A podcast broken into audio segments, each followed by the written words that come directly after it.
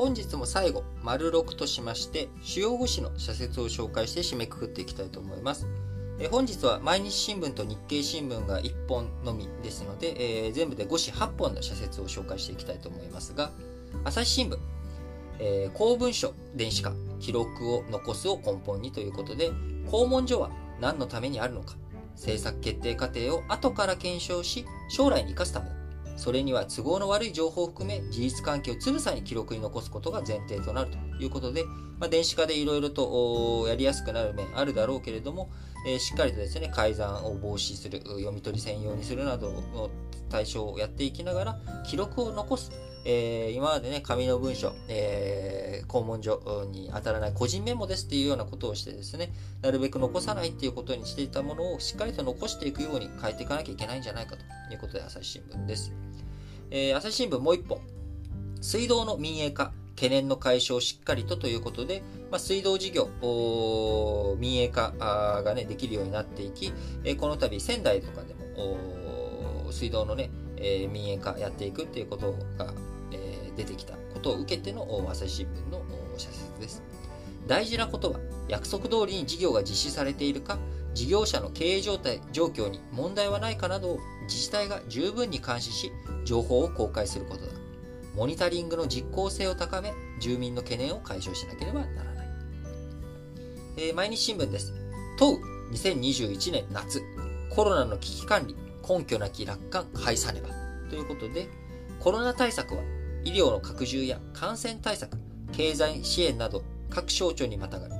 内閣官房には感染症もカバーする危機管理組織があるが、主導的な役割を果たせていない。総合的に調整する司令塔役がいないのが実態だということで、まあ、そこをね、しっかりとやっていかなきゃいけないんじゃないのと。えー、結局ね、オリンピックやった、えー、緊急事態宣言出てるけど、オリンピックやった、結局楽観視しているんじゃないかっていうふうに国、ちゃんと対応が後手後手どうにかなるんじゃないかというところ、えそれが今どうにかならない状態になりつつあるというところをですね、しっかりと意識を持ち直して対応していってほしいなと思います。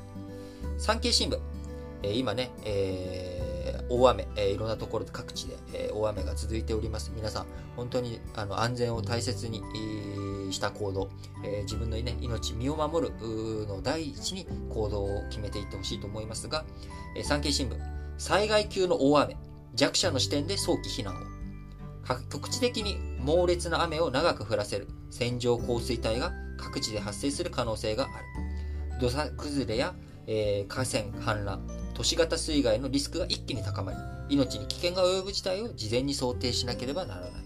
えー、皆さん、ね、あの、早め早めの行動をお願いしたいと思います。産経新聞もう一本。中国の北朝鮮擁護、平和を脅かす対米共闘だ。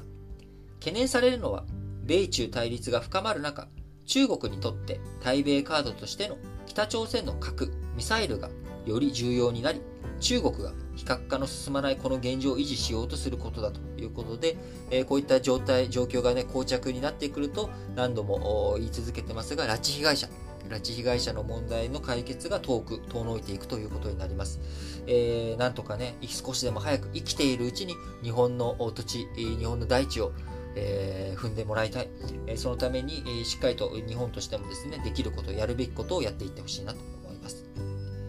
読売新聞。無差別襲撃事件、社会への敵意どう立ち向かうということで、えー、この前ありました小田急線の中の切り付け、えー、問題、えー、そして2008年に秋葉原で起きた、あね、あのー、無差別殺傷事件、えこういったことを踏まえながら、あ読売新聞社説を展開しておりますが、不特定多数や見ず知らずの人に刃を向ける事件が後を絶たない。世間への一般的な敵意にどう立ち向かうべきか、事件の背景を踏まえて社会全体で考える必要があるということで、えー、当然ね、そいつが悪いと、やったやつが悪いというのは間違いないことではあるんですが、なぜそういった行動に出てきてしまったのか。そういった行動を再生産しないためにはどういった対策が必要なのか。こういったことはね、社会全体で考えなければいけないと思っています。えー、とある YouTuber の方がですね、えー、ホームレスの方、生活保護を受けている方に対して、えー、非常に差別的な発言をしたということで、え炎上騒ぎがありました。えまあね、その炎上も意図してやったものなのか何なのかっていうのは分かりませんけれども、改めて社会全体の不寛容さ、その不寛容さの中で取り残された人たち、えー、阻害された人たちが、えー、俺はここにいるんだぜっていうようなね、えー、そういった心の叫びが犯罪行為として出てきてしまっているというような側面もあると思います。えこういった側面を封じ込めていく、そういったものを解消していく、そういったことが起きていかないようにしていくためには、えそういった危険人物をただ排除していくっていうだけだとですね、限界があるし、え僕はそこはね、あの働きありの法則じゃないですけど、2対6対2で、えいろんなものが分けられていくような、あどうしても、えー、こう社会がまた100になった時に、その100から10を外したところで、その10の中からまた90の中で下の人たちが出てきてしまう。で、その人の人たちを、えー、排除すればいいんだみたいな動き、えー、こういったものが加熱していくと、結局、不幸の再生産が止まらないっていうことになっていきます。えー、当然ね、そういった人たち、をやってしまった人に対して、えー、きちんと罪を償ってもらう、えー、と同時になぜそんなことをしたのかっていうことをですね、しっかりと向き合っていきながら、じゃあ社会全体として何が必要なんだということを考えていくきっかけにしていきたいなと思っております。え読売新聞、もう一本はですね、コロナ感染拡大、仮設病床を整え自宅療養を減らせということで、感染抑止にはワクチン供給の目詰まりを解消し、若者や中高年への接種を円滑に進めることが不可欠だ。えー、若い世代でもね、今、重症化する例が目立ってきている。すべての人が自分の身を守るため感染対策を徹底してほしい。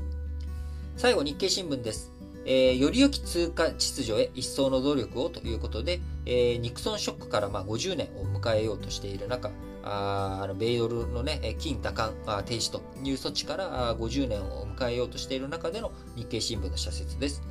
基軸基軸通貨は世界経済の血液であり、覇権国と国際秩序のありようを映し出す鏡でもある。米国や日本を含む世界の国々は次の50年を担うより良き通貨体制の構築に向けて一層の努力を続けたいということで、えー、日経新聞でございました、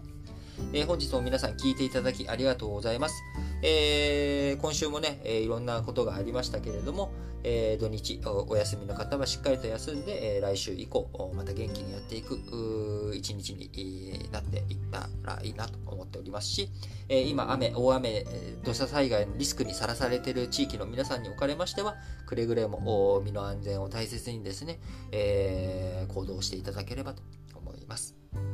それでは皆さん今日も元気にいってらっしゃい。